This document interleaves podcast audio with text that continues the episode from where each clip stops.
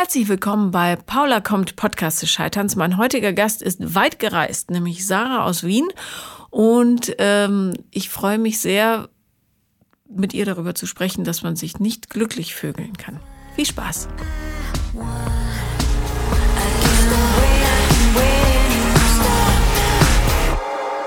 Herzlich willkommen, Sarah. Hallo, hallo Paula. Aus dem schönen Wien angereist und Ja. ich weiß nicht, ob du es wusstest, aber ich bin eine Viertelösterreicherin. Vielleicht habe ich es schon mal gehört, falls du es schon erwähnt hast. Ich finde Wien wunderschön. Ja, ich, ich weiß nicht, ob ich das sagen darf, aber ich finde Wien schöner als Berlin. Ja, klar, es ist viel schöner. Aber es ist auch öder, seien wir ehrlich. Ja, also ich freunde mich langsam an mit Berlin und es gibt ja eine, so eine Ausstrahlung. Ja, Die hat man in Wien nicht. Das ist anders. also ich äh, habe dreieinhalb Jahre gebraucht, bis ich mich hier eingeruckelt habe. Ähm, das geht in Wien, glaube ich, deutlich schneller. Berlin ist schon ein hartes Pflaster. Ja, Aber du bist ja nur eine Woche hier, darum. darum genau. Oder ein ich, paar Tage. Ich schnuppere nur und dann bin ich wieder weg. Ja, also Wien ist wirklich außergewöhnlich schön, das stimmt schon. Dafür sind die Wiener ganz ähnlich unfreundlich wie die Berliner. Ja, wobei ich durfte gleich zu Anfang, ähm, weil die S-Bahn nicht gefahren ist, ein bisschen ähm, ja, die Berliner Schnauze kennenlernen. Und ich muss sagen, es gibt einen Unterschied, weil die Wiener sind wirklich unfreundlich, wenn man einen trifft, der so drauf ist. Und die Berliner Schnauze ist aber trotzdem irgendwie nett.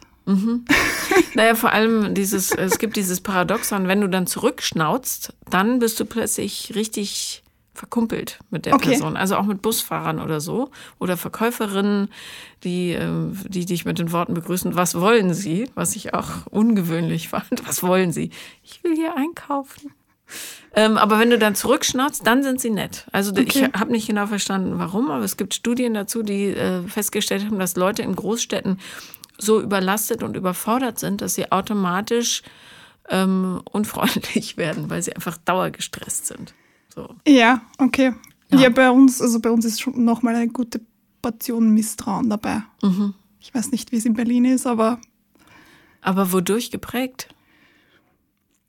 ich weiß es nicht. Aber ich, ich bemerke es an mir selbst. Ich bin ja keine gebürtige Wienerin und ich merke, dass mich die Stadt misstrauischer macht. Ah, interessant. Okay. Falls Wiener zuhören, bitte erklärt es mir, warum der Wiener an sich misstrauisch ist. Vielleicht ist es so eine äh, K&K-Geschichte irgendwie. Das Durch die Ungarn sein. geprägt, man weiß es nicht. Ja, Na gut, ähm, aber wir sind äh, nicht hier, um über Historie und so zu sprechen, sondern über die Liebe. stimmt. Und stimmt. damit hattest du ein paar Probleme, hast du mir geschrieben. Ja, ähm, ich muss zugeben, ich habe mich null vorbereitet. Ich Das ist gut. komme ein bisschen emotional geladen. Gut, lass alles raus. Ähm, Du darfst auch weinen, du darfst lachen, nur nicht mit Sachen werfen. Das ist Okay. ja wegen Danke. der Mikrofone. Ähm, ja, ich glaube, ich, also ich habe mir gedacht, ich erzähle das einfach, weil ähm, mich so ein bisschen eine Traurigkeit begleitet die letzten Wochen. Ich habe vor ähm, zwei Tagen meine Oma verloren. Ach Mann, das tut mir sehr leid. Ja. Und es ist, ja, es ist schade. Es prägt jetzt gerade ein bisschen diese Reise, weil ich bin in den Bus gestiegen und dann habe ich währenddessen die Nachricht bekommen am Weg hierher.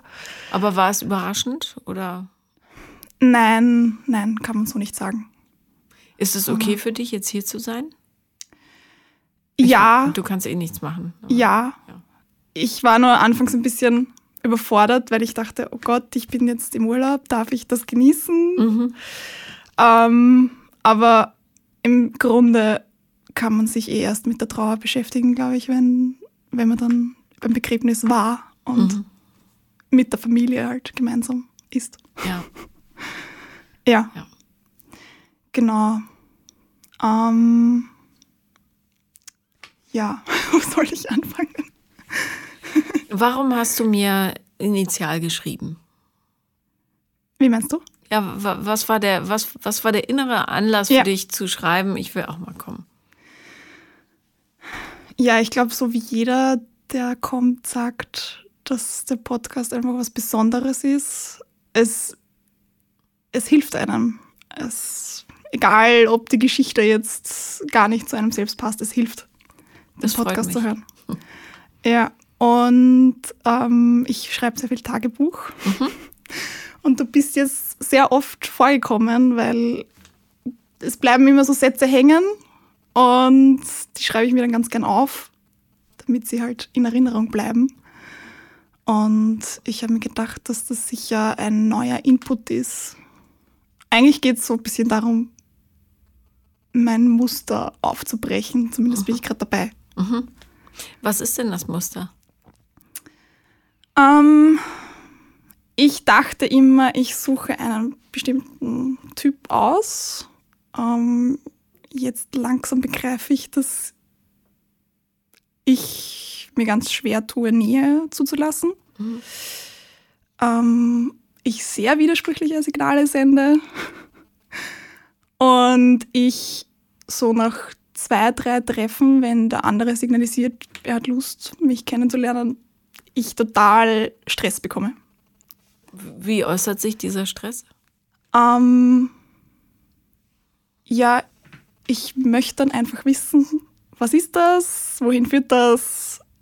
Und im Hinterkopf immer so, es muss klappen, es muss klappen, es muss klappen. Ähm, genau. Das ist so der Stress. Und mein Gegenüber kriegt dann auch Stress. Und die letzten Jahre war es dann immer so, dass ähm, sie gesagt haben, ich habe Gefühle für dich, aber ich weiß nicht. Also sie waren sich auch unschlüssig oder es war einfach nicht möglich oder ich habe Gefühle für dich, ich finde das toll und am nächsten Tag, nein, doch nicht, tschüss. Okay. So ein bisschen die Bandbreite. Also ähm, zu wissen, wohin das führt, dafür bräuchte man eine Kristallkugel und auch die sind erfahrungsgemäß relativ unzuverlässig. Ähm, ja, darum ist es für alle Beteiligten sehr schwer zu sagen.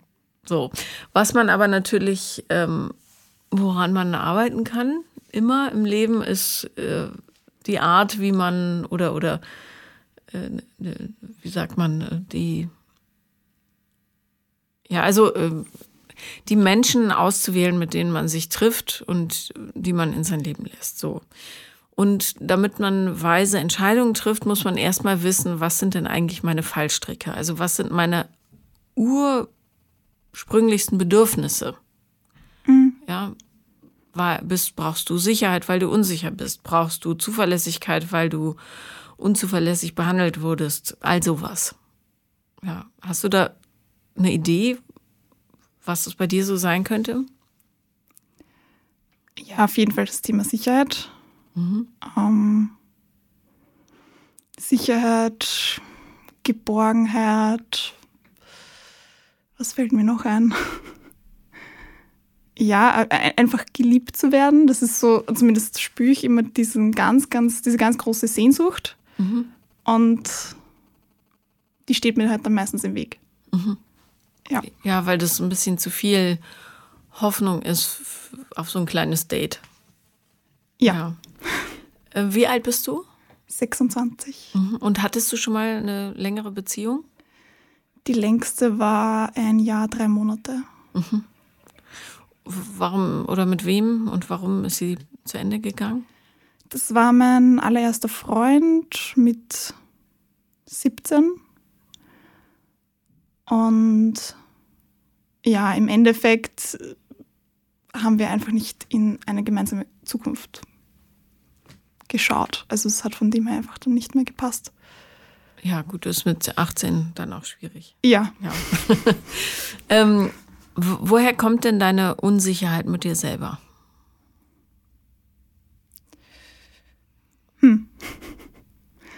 Ähm, ich weiß es, also ich kann es jetzt nicht so festmachen.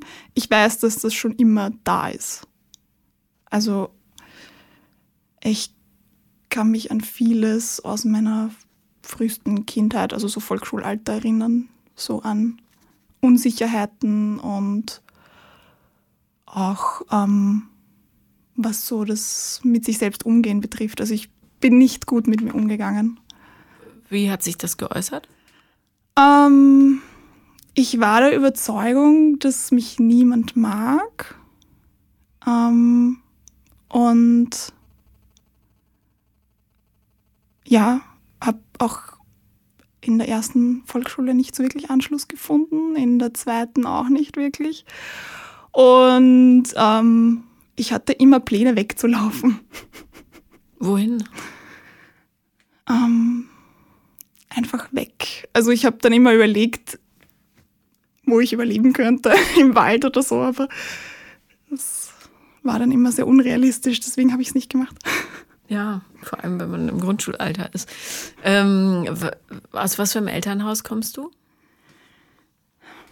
Ähm, meine Eltern haben sich getrennt. Da war ich im Grunde im Bauch meiner Mutter. Mhm.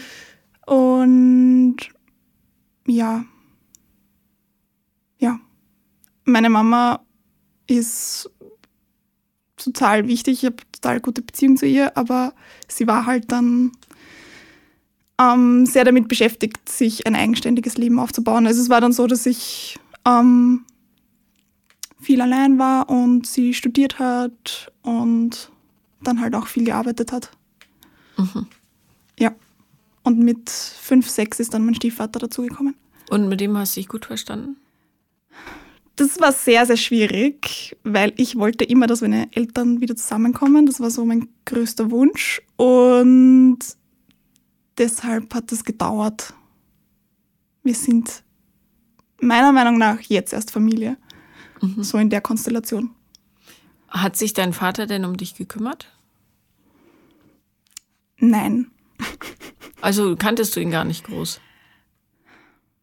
Oh ja, ich habe ihn tatsächlich ähm, regelmäßig besucht. Also wir hatten so Besuchswochenenden und wir haben aber, wir haben nie eine Beziehung aufgebaut. Also es gibt dann auch noch meinen Bruder, der da immer mit war. Der ist älter als du. Der ist älter. Mhm. Ähm, und da war das Interesse einfach größer, weil die hatten dieselben Interessen und ich bin immer damit. Naja, und die haben natürlich eine andere Bindung, weil die noch zusammengelebt haben, ne? Ja, das auch. Ja. Das auch. Mhm. Mhm. Ähm, warum wolltest du dann, dass deine Eltern wieder zusammenkommen? Erinnerst du dich, was so der Wunsch dahinter war? Ich nehme an, dass ich, dass ich mir das einfach total schön vorgestellt habe. Aber ich weiß es gar nicht. Darüber habe ich mir noch nie Gedanken gemacht. Naja, weil es kann ja sein, dass äh, das von deinem Bruder kam, dass der gesagt hat, es wäre schön und du hast es übernommen.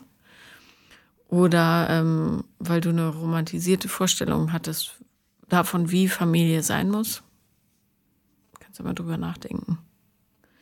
Kam dein Bruder mit deinem Stiefvater klar? Mm, naja. Also war schon schwierig für die beiden, glaube ich. Sie haben sich jetzt auch erst, also ich habe das Gefühl, seit wir ausgezogen sind, ähm, funktioniert es einfach besser. Ist er denn ein netter Mensch? Ja. okay. Ähm, ja, ich möchte an dieser Stelle äh, eine Lanze brechen für die guten Stiefeltern. Es gibt ja auch richtige Arschlöcher, ähm, die wirklich äh, ganz viel aushalten müssen an emotionalem Stress, gerade wenn Kinder, ja, aus Kindersicht total verständlich, die massiv ablehnen, die sich aber trotzdem bemühen, ja, und äh, echt teilweise wirklich viel möglich machen und auch ähm, häufig das, den Job machen, den die biologischen Eltern einfach nicht machen. Ne? Darum muss man immer, wenn es gute Leute sind, mit liebevollem Blick so ein bisschen drauf. Das ist für die, glaube ich, teilweise auch echt ätzend. Diese Jahre der ja. Tortur und des Abgelehntwerdens. Stell dir vor, du hörst immer, ich mag dich nicht, du gehörst hier nicht hin. Ich will aber, dass mein Papa wiederkommt. Schön ist es nicht. Ja, also wäre eh mal interessant, mit ihm darüber zu reden, weil wir reden sehr viel und können viel reden. ja, wäre interessant, wie er das gesehen hat. Mach doch mal. Mhm. Ähm, okay, in der Grundschule wurde dir ähm, das irgendwie wiedergespiegelt, dass du ähm, nicht dazugehörst oder hast du das selbst aktiv vorangetrieben? Ich glaube, dass ich da auch sehr aktiv beteiligt war. Ich war immer ein sehr ruhiges, schüchternes Kind. Mhm. Also ja, bin erst so im Teenie-Alter langsam, langsam aufgetaut. Ja. Ja. Wie, wie gehst du denn mit ähm, Männern um, wenn du die kennenlernst oder so? Also sagst du denen, genau wie in der Grundschule, übrigens, ganz so toll bin ich nicht, äh, eigentlich kannst du mich gar nicht mögen oder wie gehst du damit um?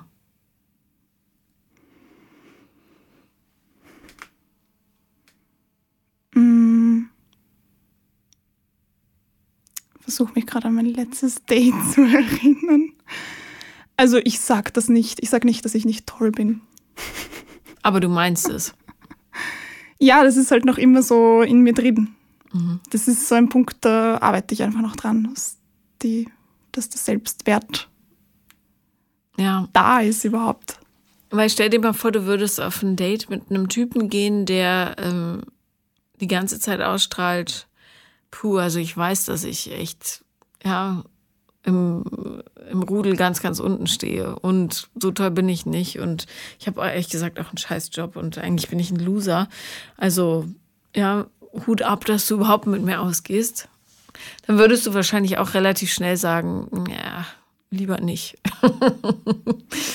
ja. Ja, Und das ist genau das, was du machst. Im Zweifelsfall. ja. Ich glaube, so beim ersten Date bin ich recht locker. Ich mag meinen Job sehr gerne. Was, was machst du beruflich? Äh, ich bin Sozialpädagogin. Ich Mhm. arbeite mit Kindern mit Behinderungen und Verhaltensauffälligkeiten. Schön. Ja. ja, Aber was hat dein Job jetzt mit dem Date zu tun? ich rede gerne über meinen Job. Auf Dates. Ja, schon. Okay, auch wenn das gar nicht seine Erlebniswelt ist. Ja,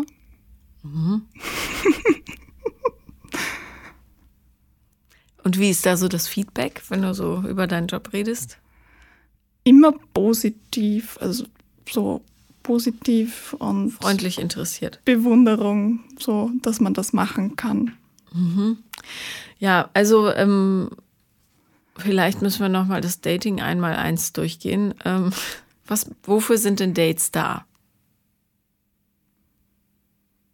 Um sich kennenzulernen und zu schauen, ob man auf derselben Wellenlänge ist. Worüber redet man am besten, wenn man sich kennenlernen will? Über sich. und über den anderen und zuhören und so weiter im Wechselspiel. Was lenkt so ein bisschen ab von sich selber, wenn man worüber redet, zum Beispiel? Arbeit. Zum Beispiel, ja. Ja. Da könnte nämlich dann ähm, der Eindruck entstehen, dass du glaubst, dass deine gute Arbeit dir eine Wertigkeit als Mensch gibt. Ja. Ja. Und dann weiß der andere direkt, aha, sehe das Problem, lass die Finger von.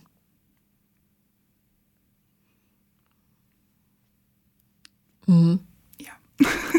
Also wenn jemand auf Dates immer von sich selber wegführt, quasi, indem er oder sie sagt, ah, meine Arbeit, da mache ich dies, das, das und meine Abteilungsleiterin findet mich auch ganz toll und äh, ich, die Kinder, die freuen sich immer, wenn ich komme und sind so wahnsinnig dankbar und dann mache ich sogar Doppelschichten manchmal, weil ich so toll bin.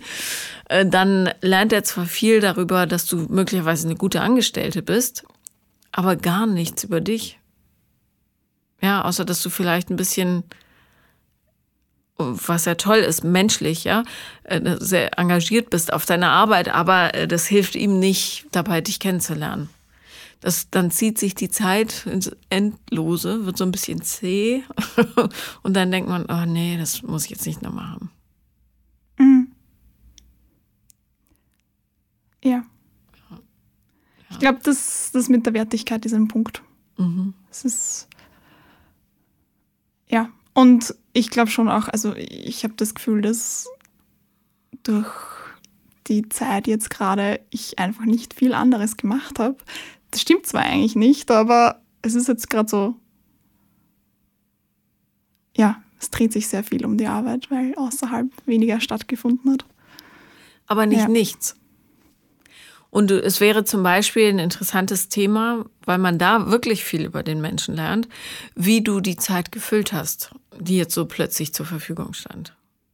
Ja, ne, g- äh, es gab doch diesen Turmspringer jetzt bei Olympia, diesen Briten, der hat angefangen, ähm, wie ein Verrückter zu häkeln. Ja. weil er festgestellt hat, das hilft ihm total zu fokussieren. Ja? Sogar ein Täschchen für seine Medaille gehäkelt und so weiter. Ähm, das ist, macht ihn total interessant. Weil man denkt, Potzblitz häkeln, ja. Wo man eigentlich denkt, so eine Oma-Tätigkeit. Und jetzt macht er da schamfrei so coole Sachen. Ja, ich kann nicht häkeln, aber ich mache ja so eine Bewegung. Ich nehme an, es geht so mit so zwei Nadeln und Wolle. Ähm, jetzt macht er so coole Sachen und sitzt da in seiner Badehose äh, auf der Tribüne und häkelt vor sich hin. Ähm, ja, auch noch eine Tätigkeit, die gar nicht ähm, so mit so männlichen Sportlern assoziiert wird. Noch interessanter. Und man lernt über ihn, nämlich, dass er keine Angst hat, äh, anzuecken, dass er äh, völlig frei ist, offenbar in seinen Entscheidungen sich selbst betreffend und so weiter. Ähm, Und, dass da- es ihm völlig egal ist, was andere über ihn völlig denken. egal. Ja. Und dadurch, dass es ihm völlig egal ist, ist er natürlich, findet man ihn wahnsinnig toll. Weil, weil er so cool mit sich ist, ja, und wirklich das macht, was er möchte. Und da müssen wir alle hin. Also, weiß jetzt nicht, er wird sicher noch ein paar Baustellen haben, ja, ist ja klar. Aber das war etwas, das hat ihm große Bewunderung äh, eingebracht, mehr als diese Medaille. Angstfrei man selbst zu sein, das ist das Ziel. Ja.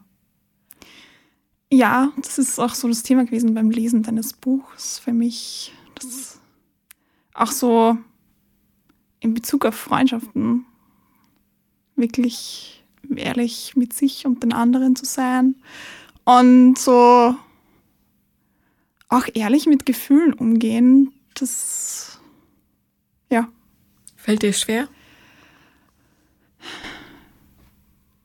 Ich bin grundsätzlich ein sehr emotionaler Mensch, aber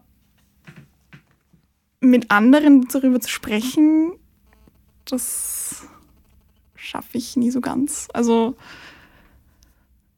ja. Was, was würdest du denn zum Beispiel gerne sagen und was traust du dich nicht? Deinen Freunden gegenüber. Ähm,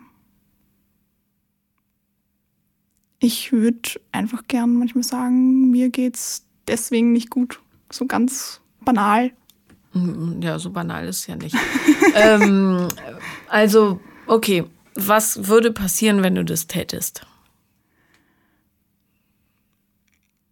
Im Grunde gar nichts. Ich,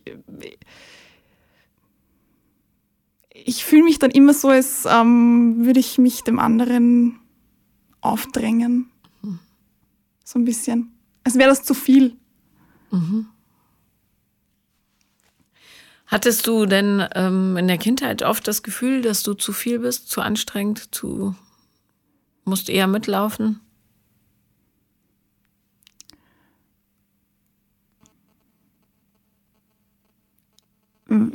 Ja und nein. Es ist irgendwie so ein bisschen paradox, weil ich war ja, wie gesagt, sehr ruhig. Und bin halt einfach mitgelaufen. Ich habe jetzt nicht gesagt, ich mag aber jetzt nicht. Also, Also- sehr ruhig zu sein kann ja auch ein, ähm, so ein äh, Verarbeitungsmechanismus sein. Ja? Mhm. Dass man halt keinen Ärger macht, weil die Mama hat ja eh schon so viel zu tun. Ja, ich mache mich klein und unauffällig, dann bin ich nicht im Weg, wenigstens. Ja. Was du damit aber lernst, äh, und es ist so witzig, weil wir äh, so eine ähnliche, ein ähnliches Gespräch schon mal hatten wir vorhin. Ähm, du lernst daraus als Mensch, dass du ähm, dein eigenes Ich halt versteckst besser. Ja, weil wenn du es zeigst, dann äh, wer weiß, was passiert. Ja, und wenn man das nicht aufknackt irgendwann, schleppt man das halt mit sich rum. Mhm. Ja, und dann äh, bist du halt nie du selbst, sondern jemand, der auf Dates ausschließlich von der Arbeit erzählt, weil sie denkt, ah, das andere ist eigentlich nicht so interessant. Ja, so toll bin ich nicht. Guck mal, ich bin ganz still und unscheinbar, hab nichts, womit ich glänzen kann.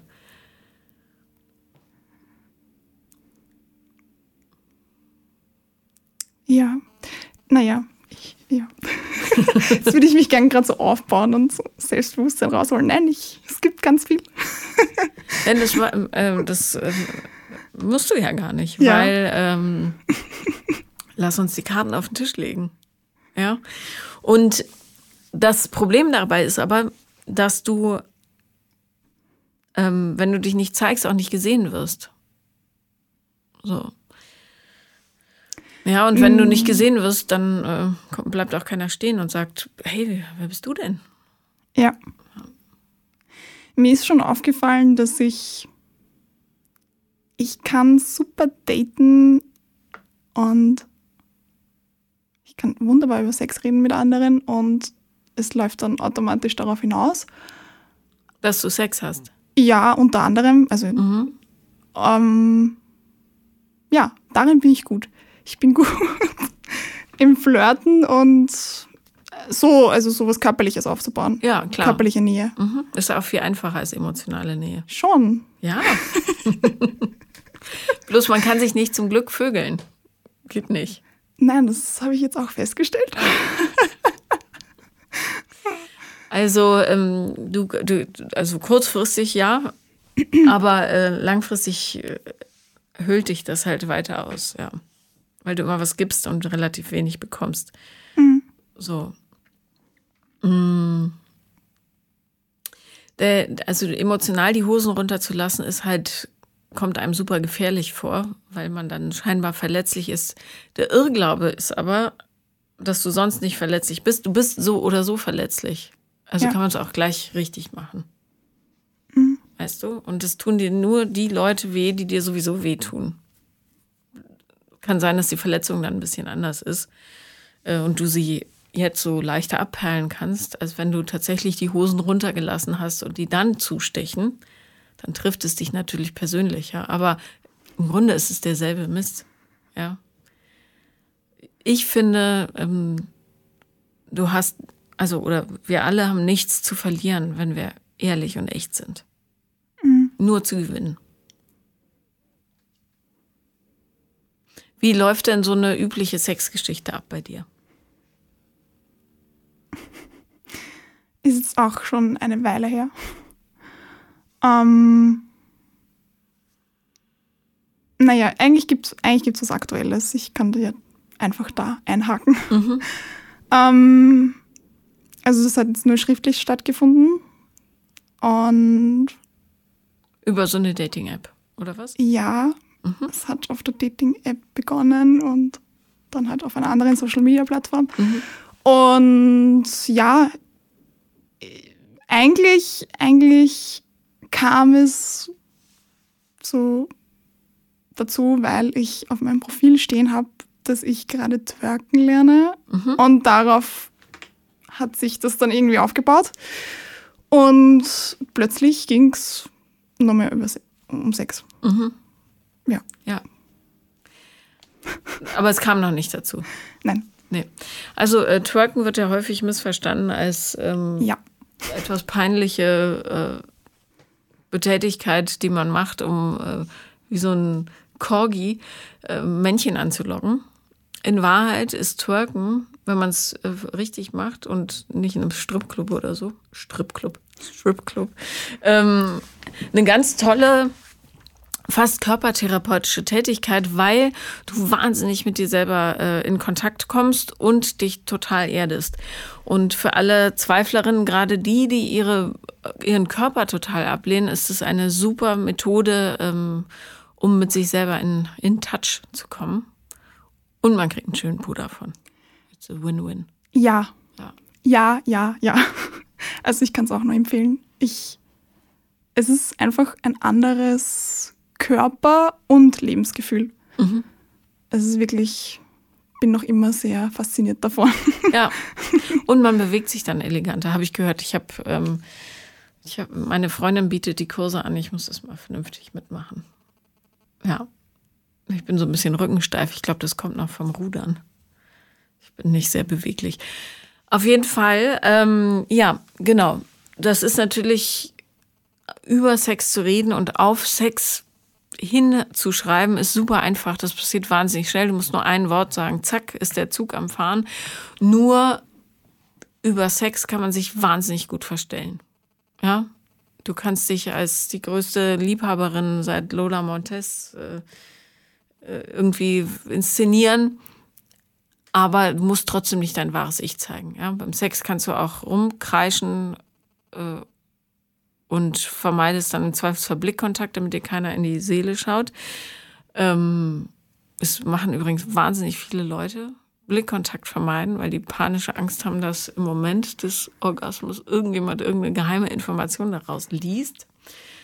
Äh, Was so schade ist. Ähm, Ich empfehle gegenseitiges in die Augen starren ab und zu. Das erdet die Leute auch ganz gut. Aber jedenfalls beim Sex kannst du sein, wer du willst. Darum haben ganz, ganz viele Leute wahnsinnig gerne Sex. Nicht um des Sexes willen, sondern um das Gefühl von Connection zu haben, ohne wahre Connection herstellen zu müssen. So. Und da muss man ein bisschen aufpassen, gerade wenn man dann so in den Fetischbereich abdriftet. Es ist oder kann auch eine Form von Selbstbetuppung sein. Ja? Du vermeidest echte Connection, indem du eine Schein-Connection herstellst. So. Ja, also ich, ich habe das irgendwie durch, durch was eigentlich? Ich weiß nicht. Ich, Im Laufe des letzten Jahres habe ich festgestellt, dass das einfach eben, ich bin gut darin, aber das heißt ja eigentlich, dass ich mir dadurch andere Verbindungen verbaue. Und das ist super schade und meistens fühle ich mich gar nicht so toll danach. Also es ist ja eben nur dieser kurze Moment und dann. Würdest du sagen, dass du ähm, dich wirklich hingeben kannst beim Sex oder ist es für dich eher wie eine Art Leistungspaket? Es kommt so ein bisschen drauf an, wenn ich die Person schon ein bisschen kennengelernt habe, dann gebe ich mich hin. Und wenn ich die Person im Grunde gar nicht kenne, ja. Akrobatik. ja, ähm, also Hingabe bedeutet auch zu riskieren, dass man verwundet wird. Ne? Also da musst du alle Türchen aufmachen.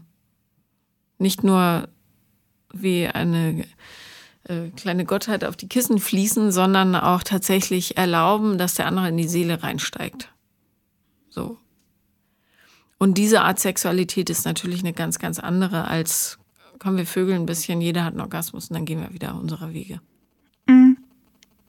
Das hinterlässt einen nämlich nach einer Weile mit so einem Gefühl der Leere und darum sieht man hier auch so viel hohläugige Menschen in den Großstädten, weil die sich einfach diese Ille weggebumst haben.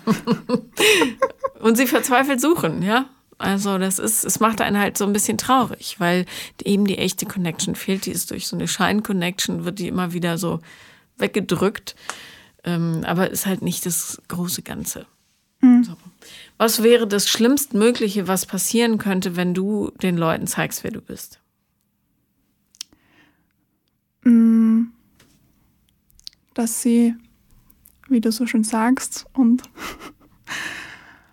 ähm, ich auch in einem anderen Gespräch letztens festgestellt habe, dass sie meine Seele sehen. Und zwar halt eine verletzte Seele. Das ist, ja, Und ähm, wa- was hast du in dem Gespräch festgestellt neulich? Das war tatsächlich mit meinem Stiefvater.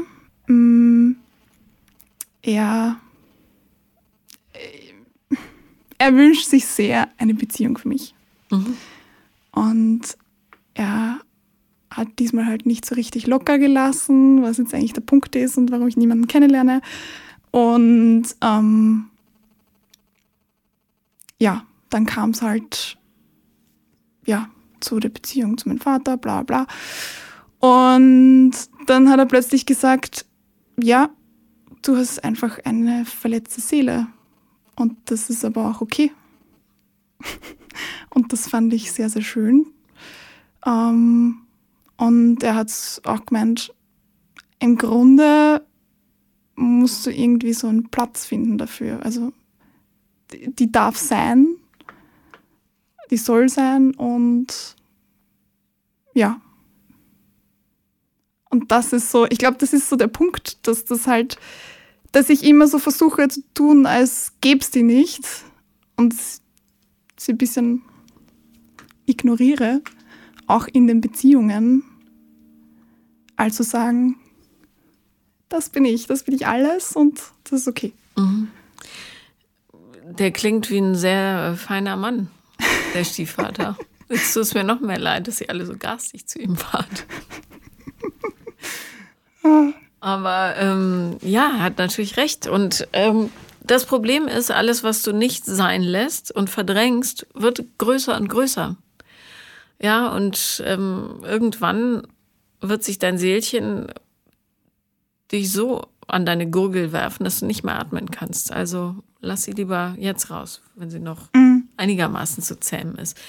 Ähm, und tatsächlich nur in der Authentizität findest du authentische Liebe. Alles andere mhm. funktioniert nicht. Ja, und ähm, meinetwegen schreib das als Übung auf dein Dating-Profil. Hallo, ich bin Sarah, eine verletzte Seele. Ich habe mir das auch schon gedacht. Ich würde mich gerne jetzt die ganze Zeit so vorstellen. Ja. Warum nicht? Ja. Wer das doof findet, soll halt woanders hingehen. Ja. Ja. Oder ich kann heute nicht, ich kümmere mich um meine verletzte Seele. Oder ich, ähm, hast du Lust, das mit mir zu machen? Wir könnten uns gemeinsam um meine verletzte Seele kümmern. Mhm. Ja? Steh dazu. Ja. Und ähm, das habe ich deiner ähm, Vorgängerin, Vorgängerin auch gesagt. Ähm, übt es wirklich aktiv. Ja, dass es nicht so in dem äh, Alltagswust untergeht, ja, sondern dass du wirklich alles darauf ausrichtest, ohne völlig äh, obsessiv zu werden natürlich. Ja, es muss immer alles im Gleichgewicht bleiben. Und dass du sagst, ich handle so, dass diese Seele heilen kann.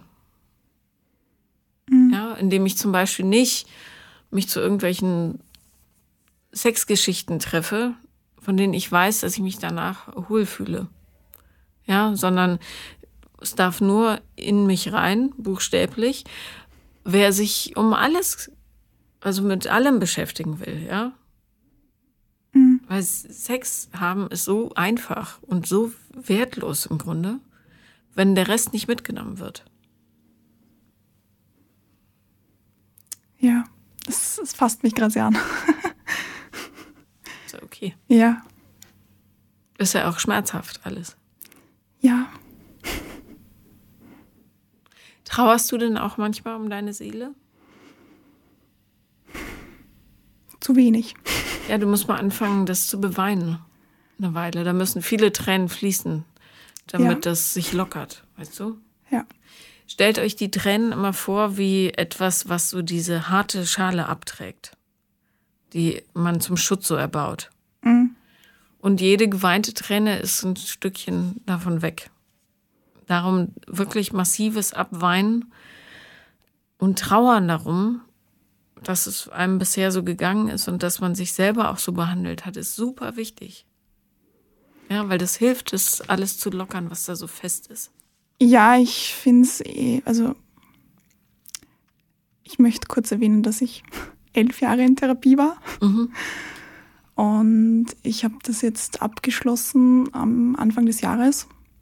Und ich merke gerade, dass ich das alles so, es rüttelt alles in mir, mhm. weil ich halt jetzt auf eigenen Beinen ähm, alles, was ich so gelernt habe umsetzen sollte und auch mit mir selbst reden muss, ja. Damit Elf das Jahre alles so bleibt. Elf Bei der Jahre. gleichen Therapeutin. Ja. Regelmäßig. Am Schluss einmal im Monat. Mhm. Ja, aber das ist, also so lange darf es eigentlich nicht dauern. es hat sich irgendwie hingezogen. Ja, es war ja, also, plötzlich, plötzlich war es so. Ja, ja, nein, weil es gibt auch Therapeuten, die lassen einen dann nicht mehr von alleine. Das spricht dann meistens nicht so für die. Aber ähm, gut, dass du es gemacht hast, ja, dann bist du ja schon einigermaßen aufgestellt. Bloß es gibt halt auch Therapeuten, die einem null aufs tägliche Leben vorbereiten. Ja, und man kann so viel theoretisieren. Du brauchst bloß auch praktische also Hinweise, wie du es umsetzen kannst. Ja, darum. Ich glaube, ich war da selber auch ein bisschen faul. Mhm. Ich habe das die letzten sicher zwei Jahre dann langsam bemerkt, dass ich, sie sagt immer wieder dasselbe, ich gehe nach Hause, ich komme zu den Punkten, wo ich das bräuchte, mache es aber nicht, weil ich weiß, ah, ich kann es ihr dann in mhm. vier Wochen erzählen. Ja, und dann hat man so ein schönes Abhängigkeitsverhältnis. Du bist in Sicherheit, weil du weißt ja, naja, egal was du machst, sie fängt dich auf. Genau, ich kann mich immer. Genau. Mhm. Ja, und mhm. damit vermeidest du natürlich auch schön äh, in die Konfrontation mit dir selber zu gehen und mit dem Leben. Ja, muss man aber, hilft nichts. Ja. Und was vielleicht auch noch erwähnenswert ist, äh, eigentlich wäre das nicht geplant gewesen, so lange in Therapie zu gehen. Ähm, mir kam dann eine Erkrankung dazwischen und irgendwie, ja, hat sich das dann so ergeben. Was für eine Erkrankung magst du darüber reden? Ähm, ich hatte Krebs, Schilddrüsenkrebs. Mhm. Genau. Und dann, dann war halt der eigentliche Punkt, warum ich in Therapie war, plötzlich nicht mehr so wichtig und wir waren eher damit beschäftigt. Genau. Und ist der, bist du jetzt krebsfrei? Ja. Gut. Was hast du mitgenommen aus der Erkrankung? Das Leben schön zu finden. Tatsächlich. Gut. Ja.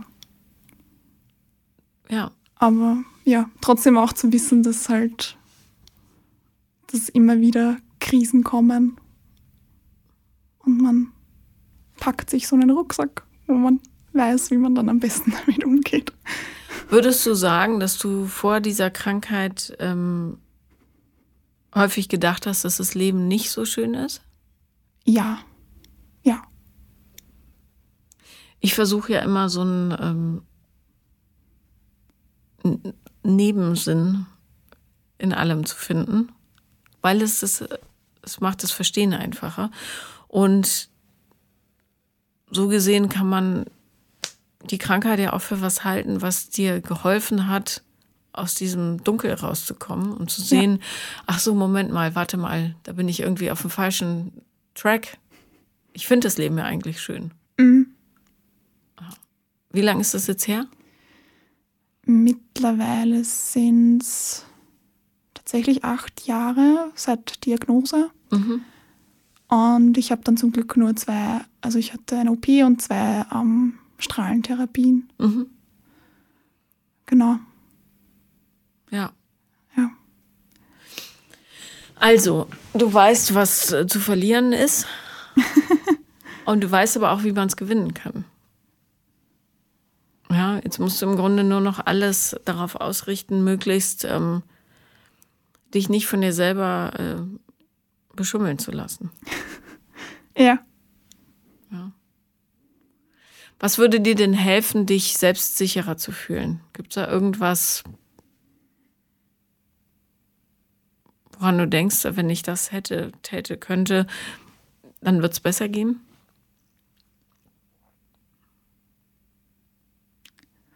Lauter sprechen. Das fällt mir gerade so spontan ein. Mhm. Da fällt mir ein super passendes Hobby dafür ein, ähm, was dich mit vielen Leuten zusammenbringt. Äh, geh doch in den Chor. Mhm. Es gibt also, ich weiß nicht, ob es das in Wien auch gibt. Wien ist ja zwar schön, aber nicht so cool wie Berlin. ähm, hier gibt es, äh, weiß nicht, ob es die noch gibt, äh, so eine Art Kneipenchor. Die haben sich immer, aber gibt es bestimmt mehrere. Also der Berliner Kneipenchor war eine Zeit lang recht äh, gehypt. Die haben sich zusammengeschlossen, Leute wie du und ich, und haben einfach laut, einigermaßen vernünftig, aber jetzt auch nicht, äh, ja, so wie in der Kirche, ähm, Poplieder oder Rocklieder zusammengesungen mhm. und hatten einen Heidenspaß dabei. Und wenn man seine Stimme hörbar macht, im psychologischen Sinne, wie im ta ta tatsächlichen, ähm, dann wirst du dich auch trauen, dich beim Sprechen hörbarer zu machen. Deine leise Stimme ist ja Ausdruck deines Versuchs, dich immer vor allem zu verstecken, weißt du? Ja. Wenn du leise sprichst, bist du noch unsichtbarer, ja? kleidest dich sehr beige. Mir würden sofort ein paar Sachen einfallen, die man ändern könnte, damit man dich mehr sieht. Ja. Die Brille ist viel zu schwer für dein Gesicht zum Beispiel. Okay. Ja. Du bist ja nicht Buddy Holly. Also. Darum. Wer ist das? Ja, vor langer Zeit. Rock'n'Roll Mensch. Ähm, ja, also Deine Aufgabe könnte sein, dich sichtbar zu machen mhm. und hörbar zu machen. Und Twerken ist doch schon mal ein guter Anfang. Absolut. Also. Ja. Und, und wenn du dich traust, dich zu zeigen, werden Menschen kommen, die gerne mit dir zusammen sein wollen. Egal ob als Freunde oder als Liebhaber, also romantische Partner. Mhm.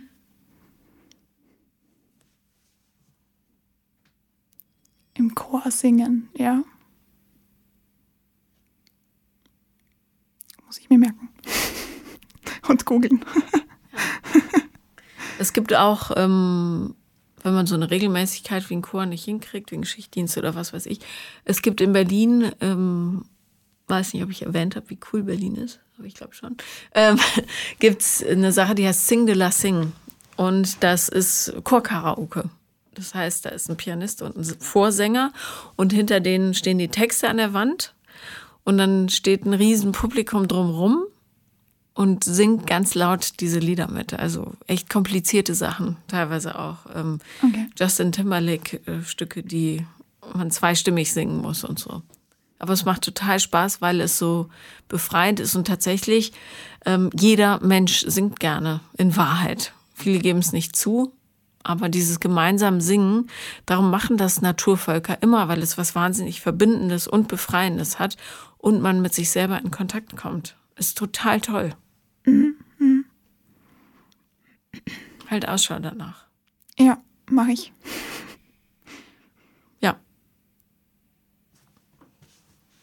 Das wäre mein Rat, falls du ihn annehmen möchtest. Ich nehme ihn an, ich nehme ihn mit, mit nach Wien. Ja. Gibt es noch Fragen?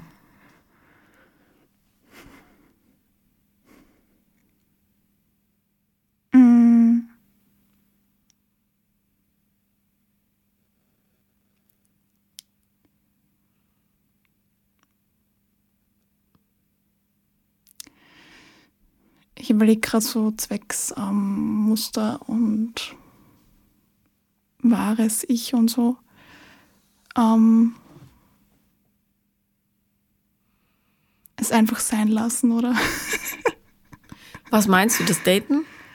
Ähm, ja, oder halt so in gemütliche alte Muster zu fallen, Verhaltensmuster. Haben die für dich bisher funktioniert? Nein. Dann lass es. Ganz einfach. Hm? Ja.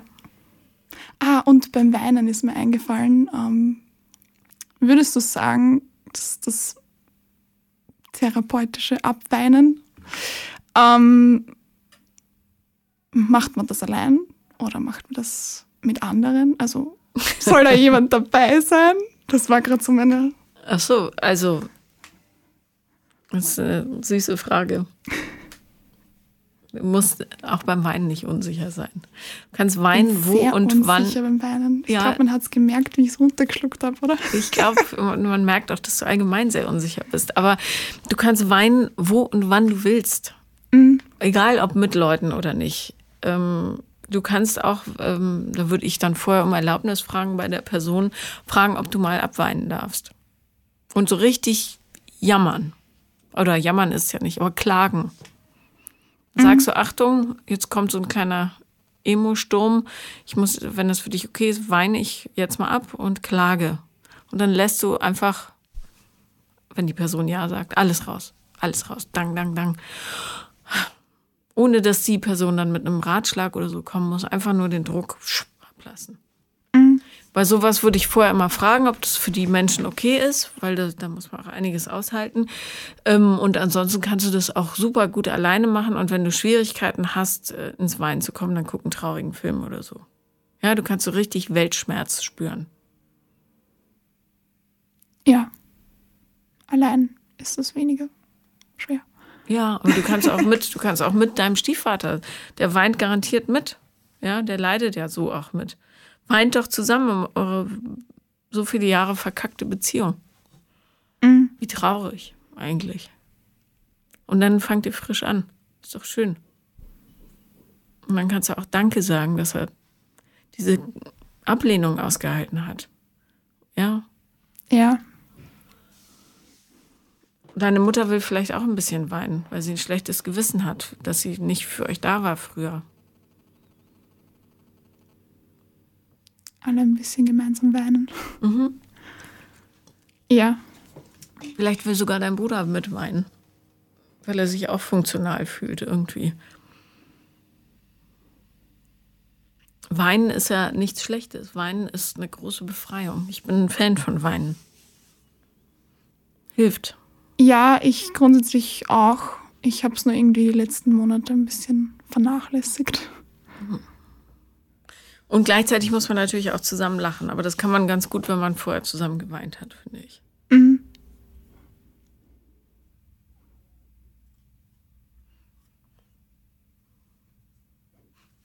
Genau.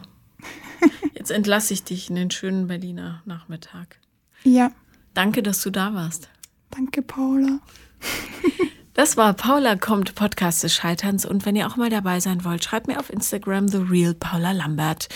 Und äh, falls ich nicht antworte, schreibt nochmal. Danke. Ja.